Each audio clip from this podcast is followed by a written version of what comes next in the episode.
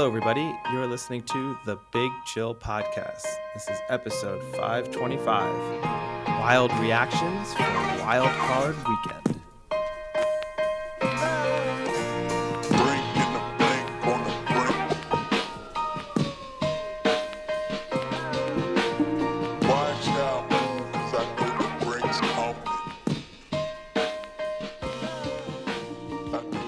Big Chillians, and welcome back to the Big Chill Podcast. I'm Frank, joined as always with Eddie.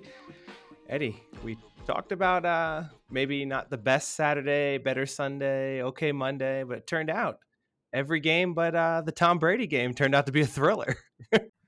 Well, yeah, I mean, the Niners game wasn't exactly a thriller, but it was close for a while, probably closer than most expected it to be, and then they pulled away. But yeah, aside from that game and the the Bucs Cowboys game, everything was pretty interesting. Although I guess you could reverse the Niners uh, Seahawks equation and say that the first half of the Chargers Jags game wasn't close either. Yeah. I yeah. guess neither half was close. It's just that they were close and they were not close in opposite directions in the end. Yeah. No, you know, I like you're right. The Niners did pull away pretty comfortably, but it was still a very enjoyable game to watch because, you know, just going into halftime, knowing that the Niners were, I didn't think they were ever in trouble, but on the scoreboard being in trouble made for a very interesting second half. Even just watching them kind of pull away was kind of exciting to see them finally put it together in that second half. Yeah, I never felt concerned. Like at halftime, I know you sent me the message and stuff. I wasn't concerned at halftime. I wasn't concerned. I was trying to bait this. you a little bit with yeah, our uh, f- friend of the podcast who's a Seahawks fan and try to bait you in a little group chat, but you didn't take the bait. No, I wasn't concerned at that point. I wasn't concerned when they were driving. You know, like there was a turning point in the game, which is the the strip sack fumble. Uh, that from that moment on, it was pretty one-sided. Uh, that's when the Niners kind of went on a run. But even then, even if the Seahawks had scored a touchdown on that drive, I wasn't super concerned. I would have, I was only going to be concerned in that game if it became like a two-score deficit at that point, because I was always confident at some point they were going to get stops and that they were moving the ball efficiently enough that they were going to keep scoring points. So it would have only been if all of a sudden it was like the Seahawks winning by nine. I would have suddenly, I would have been a bit more worried then. Yeah, I mean, my alternate opening to this podcast episode was to say I found Debo. He's just been sitting in the playoffs waiting for the Niners to get there, I guess. Yeah, yeah, no, he had his, you know, I, and I think, I, I guess if, I guess it's going in, in chronological order in a sense to talk about that game, but I think that's, I find it interesting in the, in the aftermath, there are either Purdy believers or Purdy haters now, and I think both have gone too far. So there's the people who believe in Purdy who think he is the next Tom Brady, and then there are people who say he's just a quarterback in a great system, and pretty much anyone could have be doing this, and that he shouldn't be deserving any credit. And then actually he didn't play that well. You know, there's people who in the, in the fallout of that game have even said he actually played pretty badly. And they'll point to, he got off to a little bit of a rough start. Yeah. There's the, there's the first he, throw that could have definitely had in- some jitters, definitely had yeah. some playoff jitters, I think, which is normal. I mean, that's, that's going to happen. Like it, if you took out his first quarter, I think he played great overall. Even with the first quarter, I think he played very good. You know, I think he was probably, I would put him in the top five Q B performances of that week for sure. The stats uh, will tell you way better, and we can get into that in a minute. But I, I think, I think he's, he's a top five Q B performance of that weekend. I think he's top two. Mm. I mean, who's who? Who are you putting above him? Prescott. Prescott's number one. Probably Daniel Jones. Okay, I think Daniel Jones. Ha- like, if without Daniel Jones, the Giants don't even come close to winning that game. Okay, I'll, I'll put yeah, I'll put Daniel Jones above him. I'll, I'll go there, and I won't put and then, anyone else. I, I actually, I'd probably put maybe Cousins. He only had like six incompletions the whole game. Cousins. It's just yeah. very unfortunate that the final throw is maybe one of the worst like yeah. picked throws of all time, but we can get into that later. But yeah, I, I think that, that, he, that he's in that category. So top that overshadows four the whole at, performance. At the worst. Yeah, sure. Yeah. Okay. I'll take that. But no, I thought, you know, but it's just funny to me in the, in the fallout from that, just, And it, what's interesting to me is people be like, anyone could have done this, except Purdy has undoubtedly looked better than and than the other two 49ers quarterbacks this year. So if you think he's just a system quarterback, he looks better than Trey Lance did, who, okay, had a pretty small sample well, size. But, one game, right? Right, but even in Purdy's first game, he looked better. Yeah, you know? that's tough. You can't you can't make a decision off all one game. No, okay, a, but I, a, I agree. I don't think Lance and, would have been this good. And he looks better than Jimmy Garoppolo. Yes. And not only that, which I think is it's the kind of force multiplier of his performances, it's not just that he looks better. All of their weapons look better. Like Ayuk is more involved. Kittle's more involved. You know, Debo kind of, you know, is more involved from a wide receiver standpoint than he was previously. And to me, that's the really interesting aspect to this is it's not just, well, he's playing well. It's that, you know, George Kittle over the last eighteen months had basically become just a really good blocker. You know, there was moments when he kind of wasn't that involved as a real offensive weapon for the Niners. I mean, that's a huge element to how they play. So he's still incredibly useful and the best blocking tight end in the league. So it matters. But, you know, now you actually have him involved in the in the offense in a in a real way again. And yeah, second team all pro. The all pro teams were announced. Kittle got second team over Mark Andrews, which is pretty impressive. Yeah. And and so, yeah, I think it's I thought it was a, you know, Geno Smith played really well in that first half. So, you know, it's more credit goes to kind of Geno Smith there. I thought the Seahawks, you know, gave a good go of it in that, you know, they played a pretty complete first half of football. No real mistakes. You know, whatever Geno Smith had, it was ten, eleven straight completions at one point, something like that. Yeah. You know, they played what they played as well as they could. And I think that's more the indication for me. The Seahawks kind of played a perfect first half and they were winning by one point. And that was, to me, the reason why I felt pretty comfortable as a 49ers fan was I didn't think that the, that the Seahawks were going to be able to replicate that for another two complete quarters. And so you just thought at some moment in time, I didn't expect the Niners to maybe pull away in the manner in which they eventually did. Like things got out of control for the Seahawks rapidly, but I always felt like the Niners were pretty much in control. Yeah, I mean, just quickly touching on the Geno Smith, I think this, to me at least, shows he's definitely bought himself a starting job. And I, I think it kind of puts the Seahawks in a tough position because he played phenomenal this season. And if you can get three to four more years of this, that's amazing. But the issue is they have a great draft pick this year. And they're in a very tough spot right now of do they trust this isn't just a one-hit wonder? And this is just a late bloomer and finally getting his chance in the right system. And this is going to be replicable, or do you pick a, you know, do you, you're not going to get nice draft picks like this every year. So it's, it's puts them in a tough decision. And I think he deserves to be the starter. He had a great season. He never really faltered, a, slowed down a little in that second half, but you know, had a tough playoff game against, you know, one of the hottest teams in the N F L and put up a good fight. So, Um, you know, I, I think I was impressed, but I, I thought he would have collapsed.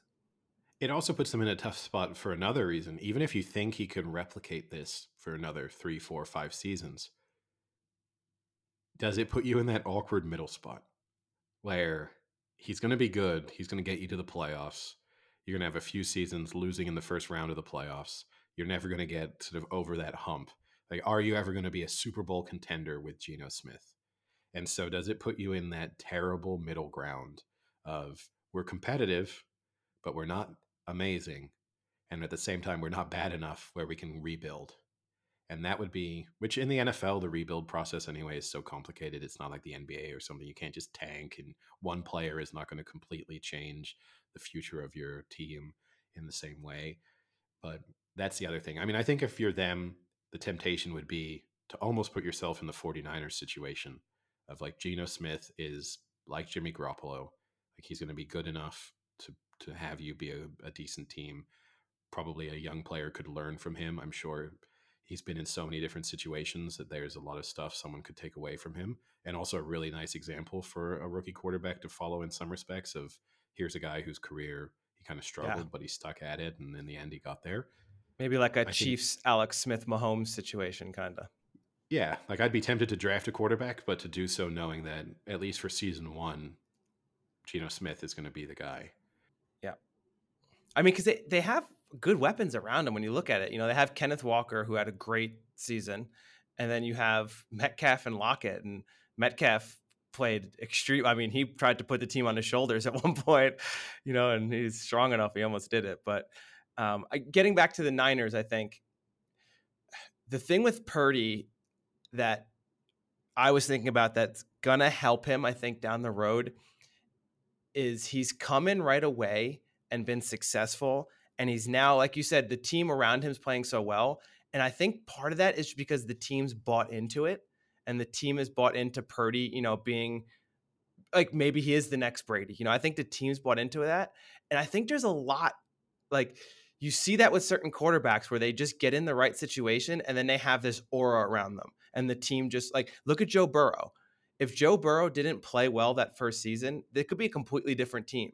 But everyone thinks Joe Burrow's like the fucking coolest Joe in the block, you know, like, oh, he's, he's Joe Burrow, he's my quarterback. And had he not come out and just played really well, they, I don't think Jamar Chase says that. You know, I don't think a lot of their team is getting behind him, but you get, like, Mahomes is the same way, right? And I think, well, Brady's the perfect example of that. Brady comes right in and does great, and then everyone, you know, got on Brady's back, and, you know, they were dominant forever. So I think there is something to that when you come out right away and do well, that you get a t- like you kind of get this this like story behind you, and the team buys into it. And I think there are quarterbacks that haven't had that success because, and I think Daniel Jones is kind of that case. Like, the locker room says they're behind Daniel Jones, but are they really behind Daniel Jones? You know, because he didn't start out great. He didn't start out hot. So I think that's really helping him. Yeah, for yeah, and I mean, obviously he impressed people in preseason, and the, you know, because they wouldn't have kept him on the roster if there hadn't been something about him. You know, there was there was no reason to keep three quarterbacks on the roster if they thought he had, there was no sort of potential in him in the long term. And when when you hear all those teammates speak about him, they say how much he's impressed them throughout that time, even when he was just the third string quarterback, and in terms of the way he's carried himself. But I think also the positive for him in this position, he's never lost, so there's kind of no reason to doubt him. So as a team, you feel as if, okay, this guy just keeps winning. He's had different types of victories. I actually think that that come from behind win against the Raiders is a big one to have on his C V at this point from a team perspective, in that otherwise it might have been easy to think, well, we've kind of been in control of games and he's played well, but we've just been managing them. That was actually a situation of, okay, we're down ten points in the second half. We need, now we need, the offense has to step up. This defense is not going to win us this game necessarily. So I think the fact that they kind of all manner of victories within that, even Saturday's game being a close contest for two and a half, three quarters, and then just being able to consistently not mess up and then be part of the team that pulled away is a nice position for them too. So yeah, I think, look, he, I don't know at what stage he has to get to. It's an interesting debate before he has that starting job secured for next season. Oh, I, I think know. he, I, I, I think you go into next season with a, uh, like a, a, a quarterback battle in the preseason. I'm putting in quotations here, but I think you have Purdy as your starter, but you give Lance at least a shot to show if he's the next great, you know, if he's the next Patrick Mahomes, give him a shot at least. And if you see something phenomenal, then maybe you have a real discussion. But I think the quarterback battle is a is a quotation battle, and Purdy is your starter. I mean, yeah, I think. Well, look, if he wins the Super Bowl, one hundred percent. If he makes it to the Super Bowl, almost certainly. I don't know if they lose next round to the Cowboys, where you know that you feel as if the Niners are the better team. Like, if he loses at a point where you feel like going into that game they were be- they were the strongest team, then that maybe reopens the debate to a larger degree. Certainly, you know, it's the p- problem with being as successful as he is and coming out of nowhere. Everyone loves you while you're winning. There's going to be backlash when they lose. There's definitely going to be the discussion. If they lose to the Cowboys, for example, even if they lose to, say, the Eagles, there's going to be people saying Jimmy Garoppolo would have won. There would have been people saying, Oh, I don't think anyone's saying that, Eddie. Maybe you have some some no. warped reality of what Jimmy Garoppolo is? No, one hundred percent. If they lose this weekend, there'll be there would be conversations about Jimmy Garoppolo would have won this game, because people would point to the fact that Jimmy Garoppolo's taken them to a Super Bowl, that Jimmy Garoppolo took them to an N F C Championship game last season. Like, un one hundred percent people are going to be saying, uh, you know, we would have, like, Garoppolo would have done better. So I think there there can be that part. The backlash is come, already two things of when that when I hit, hit, read the the Purdy doubters. Jimmy Garoppolo has become better and better amongst the Purdy doubters since he's been injured. You know, this guy who faced tons of criticism over his time in San Francisco. Every time he gets injured, he becomes fifty percent better. You know, like, there's people forget, uh, you know, the, the maybe some of the struggles they went through. But yeah, it's it's a really nice story in some senses. I in some sense, I don't think the story gets enough attention as it almost deserves, in just how crazy his life transformation has been in the last four months. From a guy who, several months ago, if you'd asked him, do you think you'll ever start an N F L game? The honest answer would have probably been no. I'm sure he wouldn't have said that, but you know what I mean? Like, the realistic trajectory for his career was never starting an N F L game. And then now, all of a sudden, it's potentially winning a Super Bowl. First rookie quarterback to ever start a game for the 49ers, which is a kind of interesting statistic. I wouldn't have thought that going into the game. And the other, just to kind of wrap up the 49ers discussion, how do you think Trey Lance feels? Like, what is your... Do you think he's sitting there hoping for them to lose? Yeah, maybe. Or maybe he's already on talks with his agent about how to get out of there. I, I don't know. It's tough. It's, it's, it's, I mean, I think you, you, he can't get out of there, because if you're the 49ers, there'll still be a little bit about doubt about Brock Purdy, even if I, they won even the if Super there's Bowl. Doubt. I mean, we, I was talking, we were talking about this when we were playing hockey on Sunday. Even if there's doubt, why would you ever get rid of someone who has so much potential on a team where you've seen firsthand how fragile quarterbacks are?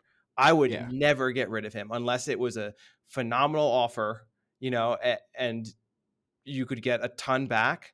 I would never get rid of two second-year quarterbacks who are on smaller contracts than anything you're going to pay once they get past this rookie contract. Like, I would not release either of them or trade them well, unless you're well, they're never going to. They're never going to release, release one of them. Not release, but I would never trade unless I'm getting a ton. And and that's the issue. They gave up a lot to get Trey Lance in the first place. So someone taking him is probably going to have to – they're going to have to better the offer, because otherwise why would the Niners – for the reason, you know, it's a team-friendly contract. You got someone on a rookie contract, so why would you give them up? So well, better the offer better, might be – I don't know. I don't see why else. At, at, well, at a point, like, what if you get to year three or year four and he hasn't even stepped on the field? At that point, I don't what, think you're getting a better offer. But otherwise, what's the incentive from the 49ers' perspective? If they have get any something. Faith. Because otherwise, once his contract's done, then they lose him and they don't get anything back. Like, who's You're, you're, you're, you're going you're gonna cross a point where you've got to get something versus nothing. No, I don't think you do. Why? It's it's. Yeah, I mean, he's either playing. If he's not playing in year three... I don't think there's going to be some huge Trey Lance market out there from a trade perspective or from a free agent standpoint. So there might be. Might, who, who in year three? It's a guy who has basically has one season of college football under his belt. And I mean, there was a lot one, of Jordan Love year three. People wanted Jordan Love, and the Packers suppo- wouldn't well, trade him. Supposedly, according to reports. You know, I mean, like, well, according to how, you, Trey Lance looked absolutely phenomenal in, in training camp. No, according to Eddie, he was like the next he was like the next greatest generation of quarterback. I couldn't couldn't hear enough of it. It wasn't according to me. I wasn't in training camp kind of feeding it's, that from way. The sounds of it, it sounded like you were, because you were the only one who was posting this. That's not true. But no, look, I think uh, I, I don't think there's a huge incentive from the 49ers perspective to trade Trey Lance unless you better the offer. Because for a number, otherwise, if you don't better the offer for Lynch and for Shanahan, they'll be criticized. Why'd you give all this up to move up in the draft? And then in the end, you've traded him for, you know, fifty percent of what you gave up. Why on earth did you did do that? That's a huge mistake. You're going to get, and why would you take that criticism if you're them? And then, I mean, you had to work through it from there. If you're Lynch, you give him up for less than you gave up to move up to get him. You're, there's instant criticism there. You, you know, all that's mishandling your draft. And then imagine he goes somewhere else and he's good. Now you get the second wave of criticism. Oh, not only did you give him up for less, but you shouldn't have given him up in the first place. So well, from a risk- let, let, let me paint this picture, though. What's the criticism like if he rides your bench for four years, you let him go, never plays, doesn't sign a new contract, and then goes and is the number one Q B next year? What's that criticism like? You not not only did you ruin your draft by trading up to get him, but then you didn't play him, and then you let him go, and now he's the best quarterback, better than Purdy. That's even worse. Well, well at least you get something. Is, I think if for in the next four seasons, Trey Lance is just on the bench, that means that the Niners have won at least one Super Bowl in the Purdy era. No, but I mean, realistically. The Purdy like, if, era. Listen to this guy. But no, no, but it, like this is, if you're telling me that Trey Lance is sitting out, so he's got three more years, and in that time, he's n- just been a backup the whole time. The 49ers, that to me tells me the 49ers have won a Super Bowl. And if you're then the Niners and you say, well, we won a Super Bowl, you can't possibly, even if, if even if Trey Lance goes on to be very good, you can't say it was a mistake. Because the goal is to win Super Bowls, right? I think in sports, a lot of times, people get lost as to, like, what is your aim here? You know, teams will constantly be like, well, would you do this trade? You might only win one. You're going to, you know, you're going to take on an older player. You're going to give up a player with young potential. You might only win one championship with it. Then do it. Because one championship, a lot of teams have a lot of, you know, young potential with, and then the window closes and they got nothing from it. It's like when people are critical for the late with the Lakers for the Anthony Davis trade. They won a title. That's the goal, right? You made a trade, you won a title. I get what you're saying. You're going to tell me it's a bad trade because you might have won two titles otherwise, but you who knows? Listen, I've never talked about Anthony Davis in my life, so I don't know why you're yelling at me about that. But I, I agree with you completely. But what I don't agree with you on is if Brock Purdy suddenly loses in the N F C Championship or the Super Bowl, that all of a sudden you bench him because the guy's lost one game.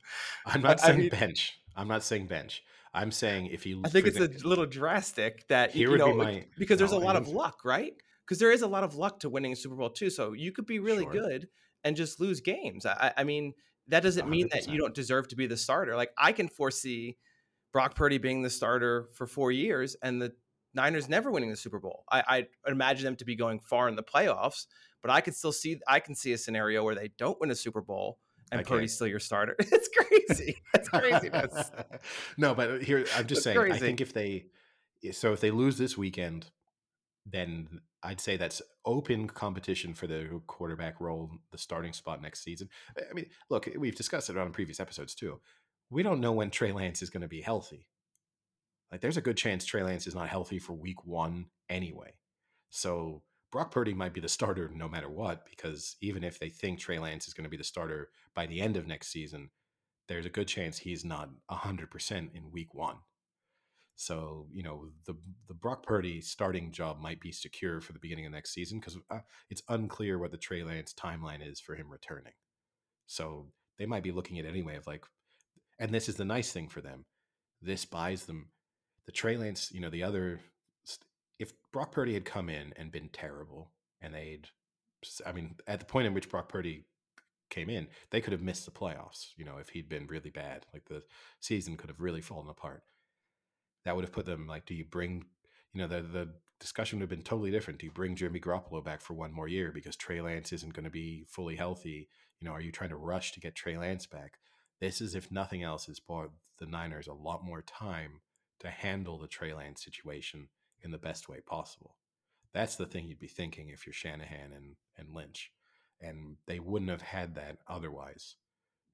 And, you know, also nice because obviously Purdy and Trey Lance are two completely different styles of quarterback. So you then also have a larger discussion over what the future of the team looks like from a sort of style standpoint. All right. I think we've discussed the next five years of the Niners for way too long in the least exciting game probably of the day, or the least talked about game, because even the blowout has some major implications of talking points. So all right, let's chronologically move, as you enjoy most, yeah, to the the most lopsided half, first half, second half, being the Jags and Chargers. I'm going to start the story at the very end. Did you see how Trevor Lawrence celebrated his victory? Yeah, I saw he went to the Waffle House. Yeah, I thought that was actually a pretty pretty cool move. I like it didn't like I can imagine I it being like one in the morning and not much open, and just you kind of just like, let's just get some food and hang out, you know, and not want to go somewhere fancy or something like that, and try and be a little secluded.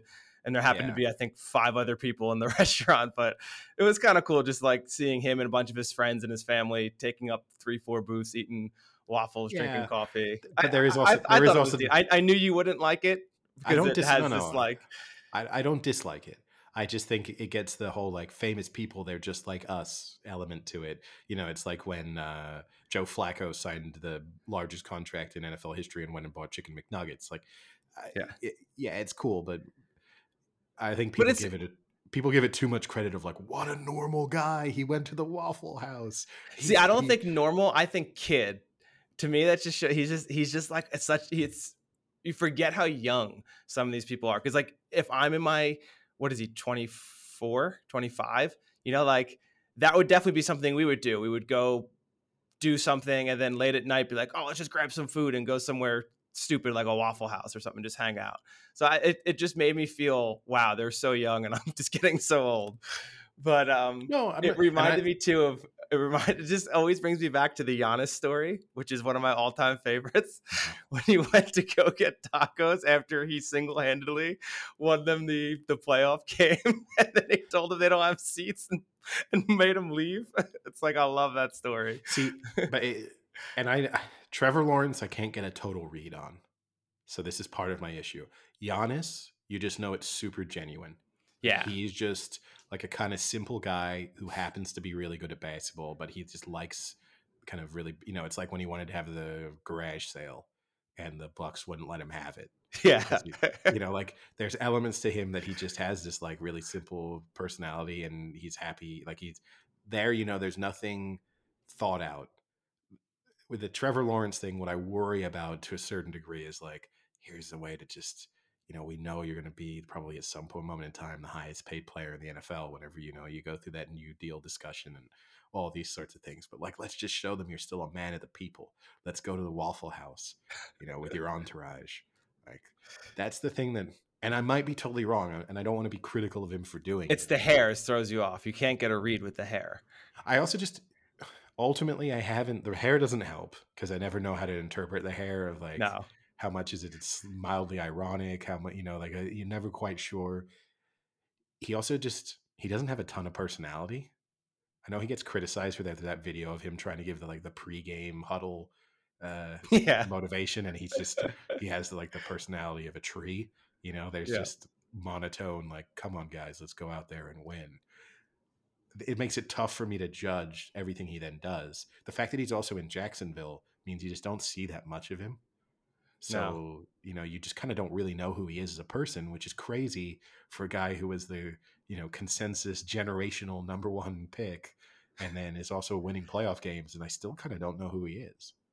Yeah. And I mean, you could say the same about Herbert, too. I, this year, or actually these past few weeks, is the first time I've ever seen Herbert on a commercial. And he's on that SoFi commercial, and it's the blandest commercial I've ever seen. He's talking about his, his interest rates. Like, it's so terrible. I mean, yeah. you know, I, I think he's very similar. They're both, I think they're both pretty quiet, closed off people. You know, they don't like the spotlight like some of the other quarterbacks do. Like, obviously, Joe, you know, this is, this is what I don't like, Eddie, is Joe Burrow. He loves it. You cannot tell me he doesn't love the attention, but when you hear from like his family or his friends, they pull the Joe is such a, like, he's a really quiet guy, doesn't ever go out, doesn't do anything, doesn't love the spotlight. But he doesn't love the spotlight because anytime he gets a major win, he's pulling out a two hundred dollars cigar in front of like forty cameras. He's wearing the most like obnoxious clothing to every fur game. Coat, weird yeah, sunglasses. Like, yeah. No, I'm no, sorry. He... Don't tell me he doesn't like the spotlight when every chance he gets to be in the spotlight, he tries to shine as much as he can. Like that I don't buy. But and I can again, genuinely that's... buy that like Herbert and Lawrence are just kind of more closed off people. They, you know, they they don't love that spotlight as much. I can see Her- that. Herbert, I feel like I have a read on. because he doesn't, like, he has no social media. He has all those things where he kind of tries to shun, you know, like he gets almost annoyed when they when he sees that the cameras on yeah. him and stuff. To me, that seems super genuine. Also, the thing, you know, with Herbert, because he's in L A, if he wanted to be that guy, he could be that guy. Oh, the, for the sure. Trevor, the Trevor Lawrence debate is like he's in Jacksonville, so if yeah. he wanted to be that guy, could he even be it? You know what I mean? Like, there's a lot of people who don't even who don't know that Jacksonville has an N F L team. You know, like, you're kind of off the map there. So Herbert is the guy that if he had like a torn A C L and was done with football next week, within a month, you see him like up in Wyoming fly fishing and and sleeping yeah. in his camper van or something like that. You yeah, know, yeah. like you'll never hear from him again. No. Yeah. So for, with Herbert, for example, if it was Herbert going to the Waffle House, I buy it. I just get that's a guy who likes going to the Waffle House.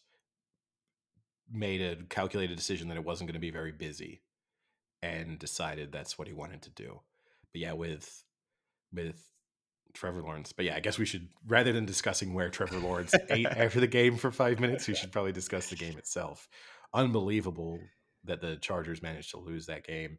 You have five, you know, a plus five in turnover differential. I think from that statistic alone, you should just not lose the game. When you have four first half uh, interceptions, I think it's impossible to lose the game. To be up twenty-seven zero, it should be impossible to lose the game. Like, there's just, they, you know, it's like when they said, and I've not seen the breakdown of this, um, you know, but it's like when they said when the twenty-eight three uh, Super Bowl Falcons Patriots, that if they just knelt the ball every time, they would have won the game. The oh, Chargers, I've got some stuff on you. Okay. The Chargers may not have quite been in that territory, but they probably weren't that far off. Certainly as the when they got into the fourth quarter, they probably weren't too far off that. But what they did do, I think they only ran the ball six times in the second half, which is yep. crazy. They consistently were snapping the ball with like twenty-two, twenty-three, twenty-four seconds yep. left on the game clock. Never once did they bring it down to, to one second in the second half. Yeah. So, I mean, you're just, it's just insane. It means either you're so naive that you thought the game was over and you're not even worrying about the clock, or you're too smart for your own good and you're Staley and whatever, and you're trying to and, and look, I think not only some of that criticism has to be leveled at Herbert. Like, he's the one snapping the ball, right? Maybe he's getting told, you know, some element of, but if he wants to run the clock down, he can run the clock down. Like, he's fully in control of that to a certain, you know, like he can audible, he can do what he needs to do there to he could make that game time decision. So I think some of the criticism has to go to Herbert there, and a better second half performance from him, they win that game. But the play calling and the game management, just atrocious. Yep. So I, I, I have a few comments on this game because this is kind of close to my heart a little bit. One, I actually think a better first half performance from Herbert is what they needed. He had, they had two field goals where he missed both the passes for a touchdown. One was a tip ball off the guy's helmet, which is unfortunate, but he does that a lot because he likes that sidearm throw, and he kind of asks for that to happen. And then the other one, he missed Keenan Allen like over his head when he was wide open in the back of the end zone. Both of those, you put touchdowns, that's another six points. I honestly don't think a team can come back. Uh, sorry, another uh, eight points. I don't think a team can come back from that. But I don't think Herbert is fully to blame. He didn't play a great game, but he didn't lose them the game. You know, he didn't have turnovers, didn't have interceptions. Staley lost them that game. And I've been a huge Staley supporter because he loves the analytics and, he, you know, he loves all those things. But this is a guy who I don't – he loves analytics until they're actually meaningful, and then he just throws out analytics and and goes off his head, and it's it's nonsense. Like, what does analytics tell you when you're up twenty-seven? Run the ball and run out the clock. Like, all he needed was about three first downs in that second half, and they run out the clock, and they can't come back. And he, ran, you're right, he ran the ball four or five times the entire second half. That's fucking insane. Two, exactly what you said, they were consistently, the average time they snapped the ball was fifteen seconds left on the play clock in the second half. How can you do that? That the first thing you should say is, hey, Justin, run the clock down all the way. You don't have to run it to one second because I get it. Then you give the defense the ability to just go yeah. right off the snap. Run it, it to never three, be, run it to four, run it well, to it, two. Don't it run it never, to fifteen seconds. It should never be over fifteen, which if your average is fifteen, that means you that's had even that's crazy. That means you had plenty of twenty-five, yeah. twenty-six, twenty-sevens. Yeah. If you want to say, let's get it fifteen Five. or fifteen or under, the, mostly, yeah. But you'd say be saying, hey, like, look, mostly we want to be six, five under. But if every once in a while you don't want to do fifteen and under, so it's not too predictable, yeah, okay, that's all right. But like most of the time, we'd rather have the sack with you snapping the ball with one second left on the play clock than an incompletion when you with twenty when there's twenty-five seconds left on the play clock. Yep. And then just the whole play calling in general. I mean, what's Herbert known for? He's known for his accuracy on the deep balls. I mean, he hits, he has one of the best percentages for over fifteen, twenty yard passes in the entire N F L. He had the shortest yards to throw attempt in this entire playoff this round. What, what kind of offense are you calling there where you're like limiting the strengths of your offense? It, it was just such a weird performance, and a and a like I don't understand what he was doing. And then what's crazy is they had a fourth and one or a fourth and two late. I think it was in the third or fourth quarter where had they gotten it, it would have it would have definitely run off play clock. And the analytics were heavy on the go for it. And this guy who always goes for it on fourth down decided not to. Like he he got out of his mind, and I don't get it. And, and maybe he's just so second guessing because in week eighteen he plays the starters and knocks out Mike Williams, who's, you know, one of his best weapons, because he's an idiot for doing that, and that's just in his head to begin with. I don't know, but I almost think at this point, like I think he's on. I would put him on the chopping block. Like I, I think about firing Staley at this point, with how poorly it's gone for multiple seasons now, and then the collapse here with being a ten-win team, injuring one of your best players in week eighteen, and then losing a game you're up twenty-seven points going into the third quarter. And the last thing I'll say is my dad was furious at the end of the first half. I don't know if you saw it, when they kicked the ball off to the Chargers and the Chargers return man slid down and like didn't even, he like went to the twenty and just slid.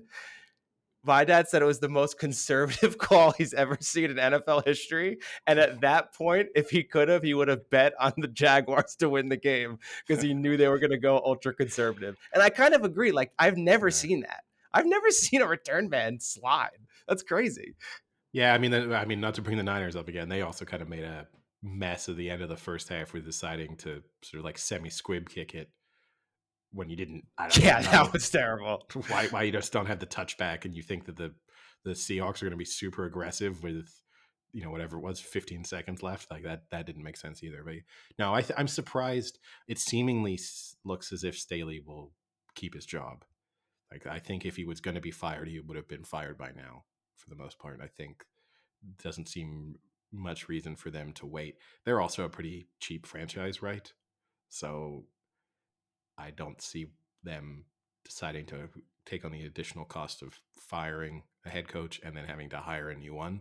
That doesn't seem to be the way, uh, you know, they like to run things at the Chargers. So yeah, I'm, but it was, it's one of those games where, you know, sometimes the comeback, you give credit to the team that came back, and then this one you give all of the fault lies of the team that blew the lead. I mean, Trevor Lawrence improved for sure, but then yeah. also there was just blown coverages. I mean, they got the touchdown where the guy's, I mean, open by thirty yards almost. You know, there's things going on in that game where you you, you deserve you deserve some credit for some perseverance. You know, like it would have been easy if you're the Jags to just be like, well, we've lost. Um, but. But yeah, it's and and it's also you, can, you know, if you're the Chargers, even if they just don't miss that field goal at the end, they probably win the game. But yeah, it's uh, and I have to admit, I'm you know I was out, I kind of took my eyes off the game for a bit in the third quarter because you know I, once it got to halftime, I was like, well, this game's over. I don't need to pay as close of attention to it. And then it became increasingly obvious that a comeback was possible, and then it was pretty gripping. But there was, you know, six or seven minutes of the third quarter that I sort of zoned out of just because it didn't seem that interesting. In the same way that I did last night in the Bucks Cowboys game, and that time it was completely correct to zone out. Yeah. And I, I just, yeah, just watch it. You're right. Watching that game, the coaching, I didn't understand what they were doing. On defense, they were super aggressive the first half. I mean, even the announcers were making a note of how the, the D-backs were playing very aggressive, very upfront, because they know they like the passes. And then they completely backed off that, didn't blitz them in the second half. How about that end around? I think it was like third and run, where they gave it to a guy who's never touched the ball on a run since like two thousand eighteen or something like that, when he was like a sophomore in college, and he like refused to take the handoff. Like, why? Like, it, he wasn't supposed to be the person taking it, but the player was injured. But then why call such an important play on third and one with a jet sweep with a guy who's never done it before ever? Like, those are just dumb things. Uh, yeah, I, I don't know. That very badly coached performance there by the Chargers. Yeah, yeah, and one that's going to take them a while to get over, because you're not – this does seem like a somewhat open, wide-open playoffs. You know, there's not – there are good teams in it, but you would have given any team that's in – any team that's in this next round sort of has a chance. And you don't – you can't always say that. And so to blow that opportunity when you're the Chargers, when you're in a tough division, that might get harder because, you know, you expect some improvement probably from the Raiders at some point. Uh, it's – you know, you're not guaranteed a playoff spot. So to have a really terrible playoff outing, but if nothing else, I mean, Staley probably keeps his job. It heaps a lot of pressure on him next season. Like, they've got to be really good next season, or else he's definitely going to be going. So then the next game is was the early Sunday game, and that I think surprised a lot of people, where the Buffalo Bills pretty much held on to beat the Dolphins. I mean, the, the, I, that's the only way I can describe it, is they held on for dear life, and were able to to make it to the next round. Yeah, I mean, they stormed out to an early lead. It looked like it was going to go the way everyone expected it to, that it was going to be, you know, super one-sided. And then the Dolphins came back. Dolphins took the lead. And, yeah, it really looked like for periods of that second half that the Dolphins were actually going to manage to get the win. Not a very good performance from Josh Allen. Uh, and he's had a few bad performances over the last several weeks. So that's a bit concerning from a Bills perspective. I think they're probably lucky, in the sense that they're playing, I mean, we'll do our full preview in the next episode, but the fact that they are up against a Bengals team who are losing several offensive linemen per game, and yeah, you know, that that might make the prospect slightly easier for them. But yeah, it wasn't it wasn't a very impressive performance from the Bills. And you know, we've again another thing we've spoken about in the past. Josh Allen's playoff performances do have some question marks over them. And that's not the kind of thing. He's kind of lucky to have escaped that one, I guess. And if they go on to win the Super Bowl, it will be forgotten, because that's what happens. You know, almost no team wins the Super Bowl by winning every game comfortably or with, you know, perfect playoff performances. But if they now lose anytime, I mean, probably anytime in the playoffs, but certainly anytime before the Super Bowl, there's going to be, oh, that was a couple of bad looks for Josh Allen again. Is he clutch? Can he be trusted? Is he the guy who can win a Super Bowl? Is he like Lamar Jackson, where you put him in the category of great in the regular season, but maybe not where you need in the playoffs? Yeah, this, unfortunately, I think this was the worst played game of the of the six. Uh, this looked like a regular season game where it was like a week nine, a bunch of people were injured, and I guess for the the Dolphins, you know, that you were down to to Thompson, so they were injured, but it it looked sloppy, you know, it, a lot of mistakes, a lot of penalties. It, I, it was just very surprising, kind of boring at, at points, even though the the Dolphins were winning. You know, you every time you expected the Bills to get the ball and just drive down the field, and it was, you know, bad passes or or weird things were happening. And I don't know, I guess for the Bills, they just forget about it and move on and, and hope to now kind of, like you said, play the Bengals, who don't look as good on offense when half their linemen are down. But I mean, this is, this to me was another issue of coaching with McDaniels. And he had that fourth and one, was about two forty left. Um, and they had a delay a game because they had no timeouts left. And the reason they had no timeouts left was because they had to take three in that second half, because they were going to get a delay of game because they were late getting the play calls in. And this is what, you know, this is what always bothered me about Cliff Kingsbury when he was in the Cardinals. Every other drive, it seemed like there was issues calling a play and so indecisive. And I don't even know if McDaniels calls the offensive plays, so maybe it's not on him. Um, but I still don't, I'm I still don't sure get that. He, that. he he didn't I, used to. So he did, and then he stopped. But they were saying this game, it looks like he was calling them again. Like he he kind of goes back and forth. So I'm not sure if he was, but regardless, like you can't you can't be so late calling every play and that you're wasting all your timeouts in the playoffs. So I'm going to give them a slight pass on when they wasted one of those timeouts, which is when it was originally they were given a first down, then it was yeah. shifted to a fourth and one. They didn't reset the play clock for that, which I think screws the team. Like, I think that's unfair because he's probably called a play for the first down. Then they get told it's fourth and one. So you've wasted some time there. Because well, that, the that was also that last play too. He yeah, said on that last play, he had been told upstairs that it was a first down. And yeah. that's why they were late get late getting the play in because he called the first down play, but then realized it was still fourth and one. But at that point, he had no timeouts left. So yeah. So I think that's not great. Like, I think you have to, as officials, when they, I mean, literally in the one instance, they were, you know, doing the like signal of move the chains. And then they decide, oh, actually, no.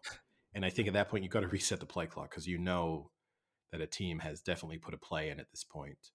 And so you've wasted at least ten seconds of their forty seconds. And the other sort of caveat there is it's his third string quarterback. So how efficiently you can get a play in is maybe, you know, it's not a guy who knows the playbook inside out and, you know, who you can use some kind of shorthand with or leave some room for him to maybe make some sort of call there, you know, and sort of we're going to get you in this base formation and, you know, this is the play. But if you see this, go for it. You're probably having to hold his hand through that entire process. So I'll give him a little bit of a break. It's still not great, uh, but it's I give him I won't be as hard as on him as I would have been under other circumstances. Yeah. I just think, though, from an entertainment perspective, I'm kind of happy this game turned out the way it is. Because I don't think I'd want to see the Dolphins in the next round. I mean, that was that's a very boring offense without without Tua. It is, but you know what? I, I'll, I'll say this: I from and it will completely change because there's both the Bills and the Bengals are good teams. But from what I saw this weekend, I didn't want to see the Bills in the next round. I didn't want to see the Bengals in the next round. I didn't. I I, I didn't really want to see the Ravens in the next round, but I gave them a lot of respect for the way that they fought. But out of, you know, in both of those games, I didn't look at that and think, well, those are teams that are Super Bowl caliber, you know, and then now they, it's one game in the playoffs. And the important thing is you win and move on and you can improve significantly the next week or the week after. So it's not, you know, I'm not going to say I'm riding off the Bills or riding off the Bengals, but I wasn't in awe of, of any of the four teams there. And I guess that's a way for us to transition to the, the Bengals game, which if the turning point in the Niners game was the strip sack fumble. The turning point in that Bengals Ravens game is the almost mind-blowingly dumb decision to Oof. reach out to try and score a touchdown when you're a yard and a half short of the end zone. I mean, he's not even close no. trying to reach over the pile and gets knocked out. Unlucky for him that it then falls to a Bengals player. It gets returned for a touchdown. Like, there's a lot of things there that you wouldn't have necessarily expected to happen, even if it was going to go wrong. But I don't understand why on a kind of Q B sneak that would have come into your mind is what you wanted to do. And a shame for him because he otherwise played pretty well. Yeah. I So I saw um, Alex Smith has uh, like a show podcast kind of thing. And one of his topics that he was going to talk about was why he hates the Q B sneak. And I don't know. I didn't listen to it. But for me, I love the Q B sneak because we watched so many times this weekend of how successful it was, but you need to know when to call it and you need to know how to call it. So one, you don't call Q B sneak when you're in the goal line on the two to three yard line. That's not Q B sneak territory, especially when you have Dobbins, who's a hard freaking runner and will put his head down and, and try and get into the end zone. You don't start by trying to do a, a two yard Q B sneak. Second off, you don't run a Q B sneak by running straight up and then trying to reach the ball on top of the players. Saquon Barkley is great at doing the the reach over to try and hit the line, but he gets a running start and leaps about three feet in the air and is in the air as he's reaching out. He's not standing on the ground trying to reach the ball out. No part of that Q B sneak was the right thing to do. It was just a disaster of a play. So I I I, I, I don't know what the hell they were thinking calling that.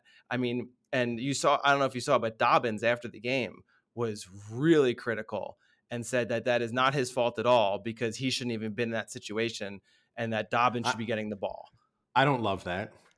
I, I don't love say. it either, but I think he's kind of right. Like I'm he's, not, I'm not starting calling that play. No, sure. But I, I think I don't love that from a player. I'd be really annoyed from if I were all of his teammates, because I mean, you're just setting yourself up for it. Are we going to call you out when you're involved in a play in which you shouldn't be?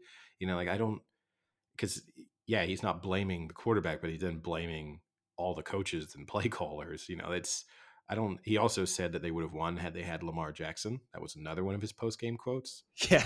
So you're not going to throw your quarterback under the bus for that play, but you're going to throw him under the bus for the game. You know, so like. No, I he actually didn't throw his quarterback because his quarterback's Lamar Jackson. Well, no, yeah, no, the starting, the no, perceived know, starting quarterback. But yeah, it's I think. Um, you know, I don't like that. You can maybe say that. I'm, I'm happy with him going into a team meeting and saying, guys, why am I not being given the ball? But it's like the whole farce of the, you know, Patriots, Seahawks, Super Bowl and not giving the ball to Marshawn Lynch. Like it then turns and gets a life of its own. I'm sure Ravens fans will be discussing that now for years of like, why didn't we just run the ball? Not quite the same significance, but still it's a bad play call. It's just, it's also just, it's super unfortunate that I mean, then it gets returned for a touchdown because I think even if he fumbles it and the Bengals get the ball on, I mean, their own five yard line from falling on the ball, then it's a bad re- outcome from that position. But the Bengals weren't exactly moving the ball that well. So the likelihood is no. they're punt, they're punting back to them in three minutes time. And it's like, okay, that was bad, but we've recovered from it. The fact that even Mark Andrews almost had him too at like the twenty and then kind of like tripped and fell and, and missed yeah. the tackle. You know, like even that is unfortunate because yeah. Andrews had him like he was flying. Yeah, no, it's um, yeah. And, and the Ravens deserve a lot of credit for putting up a lot of fight in that game and and probably almost should have won. I mean, also they have an excellent chance on the the kind of semi Hail Mary at the end after it's tipped. You can argue, oh man, should have been caught. You know, like that's, oh man, it's so hard on the receiver because you know it's a ball that's in flight, gets touched. You're having to react. Like it looks easier than it is when you see it yeah. in slow motion and it's there to be caught.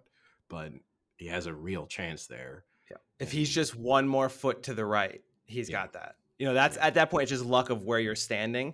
And he, if he were just standing, maybe even like six inches to the right more, I think he gets it. Yeah, but no, a good uh, a good game and a game, you know, it's, it was nice and kind of wrapping up Sunday. It was a game that you didn't expect to be that close and then actually delivered in terms of some excitement. And then that moves us on to, I guess, the game that didn't deliver any excitement at all, which was whoa, the skip right over the Giants. oh, oh yeah, well, oh yeah, well, we were going in chronological order and then we skipped out of chronological order. You skipped uh, was, out. Yeah, that was my fault. Sorry. So then I forgot. All right, the Giants. You can have your moment in the sun. An, a good game, game of the week in terms of best team. Both teams playing pretty well.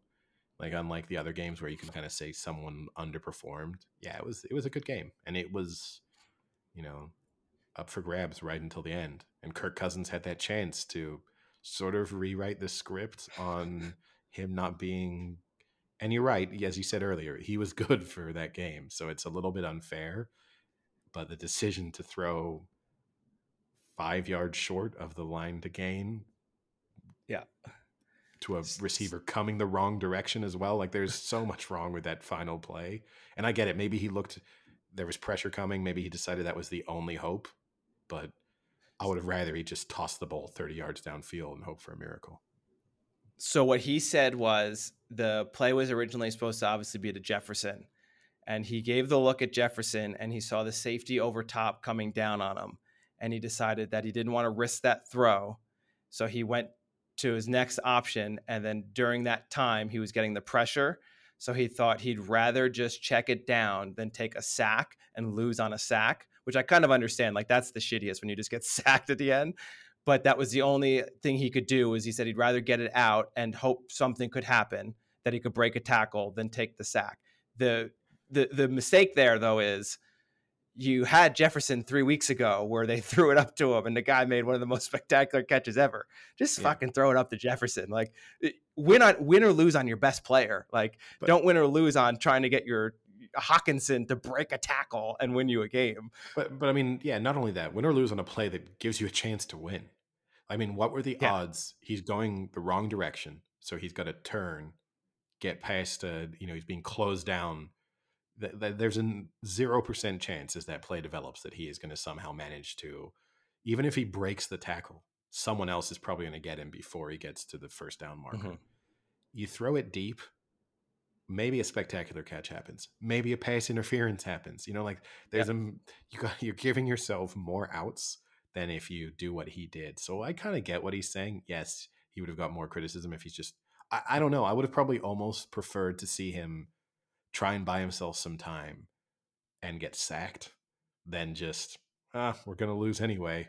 Let's not lose with me on the ground. You know, like that's basically... He's kind of. He's kind I don't of saying, want to be the one with the ball last in my hands. Yeah, he's kind of saying like, I wanted to shift some of the blame there. Like, I don't want it to be just, oh, Kirk Cousins getting sacked to end the game. I think, Eddie, that you slightly owe Saquon Barkley an apology. Uh, not really. I've always said Saquon Barkley was good. My point was, you don't take a running back. They, there's no way for them to deliver value on being drafted high in the way in which he was. But mm, there was a, there's a little more than that. No, in it wasn't. In the beginning really. of the season, when I said Barkley's back and he looks great, you were saying, yeah, but he's never going to be healthy and you can never rely on him. Well, and now he's had a whole season of being healthy and he did a great hey, game. He had a great hey, game. Hey, Frank, Frank, I know you just won a playoff game and you feel good. Don't go too overboard on the Saquon Barkley's definitely going to be healthy, and then we watch him go down injured one play into the next round. You know, like, let's get to the end of the season, and then you can maybe try and hold me accountable for being well, chances are this is the end of the Giants season. And then we can reassess. But I'm not going to take it because they beat the inconsistent Minnesota Vikings in a playoff game. The thirteen-win is... Minnesota Vikings. Yeah, right. But that this is definitive proof that Saquon Barkley... Look at Saquon. There is no doubting the fact that Saquon Barkley is, on when he is healthy, one of the best running backs in the N F L. Like, I've never said otherwise. But as to whether or not you, it's, I still think it's a slightly wasted draft pick because of how high you took him, and also it just puts you in a difficult situation in terms of contracts because, you know, I think running backs are the most easily replaceable weapon in your offense. I do think you can kind of, for the most part, with maybe the exception of Derrick Henry, I think you can find replacements if your offensive line is good enough. I mean, there's, you know, some other elements that have to be in place. But coming from the guy supporting the team with the highest paid running back in the N F L. But, I mean, here's the difference, too. Like Christian McCaffrey, I mean, Christian McCaffrey's a massive risk in terms of him staying healthy. And so far he has. And so it pays off for the Niners. If Christian McCaffrey had gone down hurt, two weeks into being traded, everyone would have said, well, you know, Christian McCaffrey gets injured. If Christian McCaffrey gets injured between now and the Niners winning the Super Bowl, there'll still be some criticism. But also Christian McCaffrey gets used in a, you know, the Niners offense is pretty unique. And you're talking about a team that hasn't had under one hundred fifty yards rushing in the last sort of eight weeks or something. So I think there's... So even uh, more of a waste to have McCaffrey there. Well, no, because he him. gets... You're going to you know run him out of Wilson, Mo, that's true. Mostert, anyone. That why did you spend away so much money? Whereas Barkley, he's got the team on his back. you're trying to you're trying to prove a point to me, but I'm not totally disagreeing with you. This is the thing is I don't. I, I'm like semi agreeing with you, and the, the issue with the running back is they, you know, with both in both instances, they better stay healthy for the remainder of their respective teams' playoff runs. Because if they go down hurt, the you know, particularly McCa- McCaffrey's different because you traded for him this season. So then it's like you did this with the aim, obviously, of winning this year. So if he gets hurt in these playoffs, then you reassess how good that trade was, even if he'd been great, which he's, he's been spectacular up until now. I mean, way better than Saquon Barkley. There's not a conversation about who's been better over the last eight weeks, Christian McCaffrey and Saquon Barkley, because I don't. I think it's difficult to have a conversation and say anyone's been better than Christian McCaffrey over the last eight weeks in the N F L. I mean, he's been that spectacular, but Saquon Barkley's been really good. I just don't draft. I'm not. I'm if I'm a G M, I'm never taking a running back in the top ten picks. I'm just never doing it. And then I'm probably, you know, it's rare that I'm, I'm like extending someone's contract as a running back. Those you are just need to that... admit that Barkley is integral to the Giants' success this season. Without him, sure. They are not in this situation. Uh, probably not. No. There's no probably. I mean, there's a probably. I don't know. who. I, I think running backs are pretty easily replaced. Saquon Barkley is definitely one of the best. He's a harder one to replace. But, you know, look, I think Daniel Jones is more integral to the Giants' success. Their coaching has been more integral to their success. You know, there's other people who deserve way more credit, some of whom I've doubted. I was a big Daniel Jones doubter. I have to I, – I would – have to reassess, publicly reassess my opinion on Daniel Jones, which I think I have anyway over the course of this season. But I have to do that before Saquon Barkley, because I at least always said Saquon Barkley was good. I just didn't know if you wanted him on your team because you don't want to pay him what he has to be paid in order to be there. Daniel Jones. Now give I Jones would... his apology then. Daniel Jones. Well, okay, we're gonna get you're gonna get we're gonna get to get onto your mea culpa in a second with your Tom Brady defense. So you know, if if you're just trying to buy yourself time before we get onto the Tom Brady discussion, let's go there now. This can be the swiftest one. Awful performance from the Bucs. They showed their true colors. They're totally outclassed.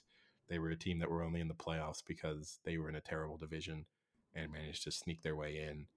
And they're just not good. I'm not blaming Tom Brady for that t- loss because I don't think Tom Brady was that bad. It's just their offensive line is terrible. Their play calling's terrible. Their defense isn't that good.